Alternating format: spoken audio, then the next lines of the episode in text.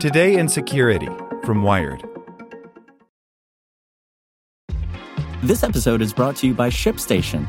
You know, some things take a lot of work, like sending little robots to far off distant planets. And just as that's challenging, so too is running a successful e commerce business, especially when there's so much to do.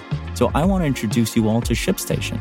Now, I love using ShipStation because of its easy to use dashboard, which makes managing orders and printing labels a breeze and super smooth. Oh, and the customer service is just out of this world.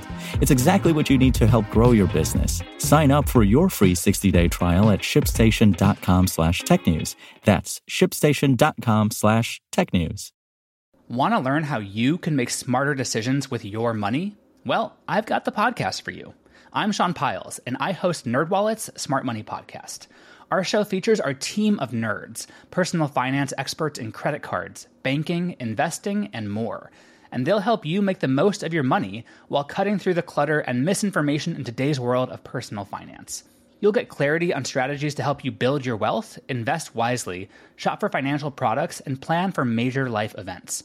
Listen to NerdWallet's Smart Money Podcast wherever you get your podcasts. Welcome to the spoken edition of Wired. Security news this week Robert Mueller won't testify Wednesday after all.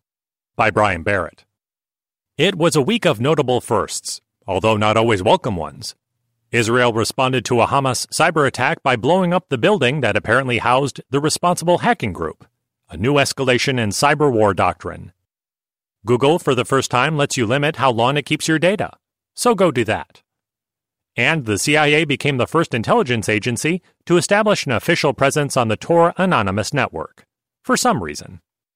We also took a look inside China's draconian surveillance of the Muslim Uyghur population and explained why yet another major dark web takedown hasn't actually rattled the underground internet drug trade. We explained why artificial intelligence doesn't actually hallucinate, as had previously been thought, and what the practice known as application shielding does, and doesn't, do to keep code safe from hackers. We traced the strange journey of a wicked NSA zero day that multiple hackers got their hands on illicitly, and detailed the failings of the Computer Fraud and Abuse Act, currently being used to prosecute WikiLeaks founder Julian Assange. Elsewhere, a new indictment raises questions about the motives behind a major healthcare hack. And in perhaps the least surprising news of the week, major cryptocurrency exchange Binance got hacked to the tune of $40 million. And there's more. Each week we round up the news that we didn't break or cover in depth, but that you should know about. As always, check out the full stories and stay safe out there. Robert Mueller won't testify this week after all. While a firm date hadn't been set, special counsel Robert Mueller had been widely expected to testify about his report on Russian election interference and Donald Trump's obstruction tendencies as early as May 15th. Alas, it's not to be.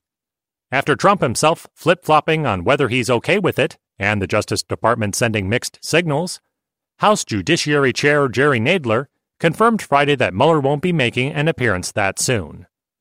Discussions are still active, though, and Nadler has indicated that he'll subpoena for Mueller to appear if he has to.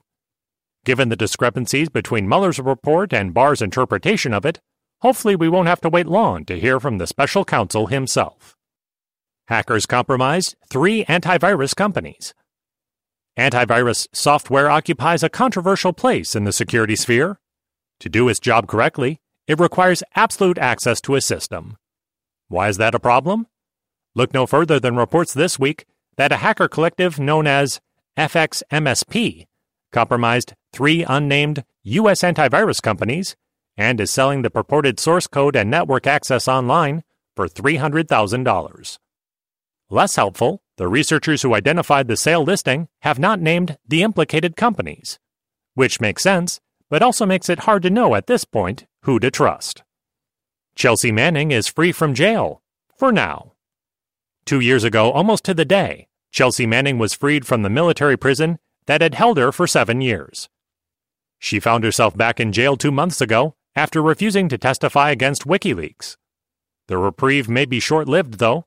The New York Times reports that a new grand jury will convene on May 16, where she'll be asked the same questions she had previously refused to answer which presumably will once again land her back in jail. Photo app Ever used user uploads to train a facial recognition algorithm.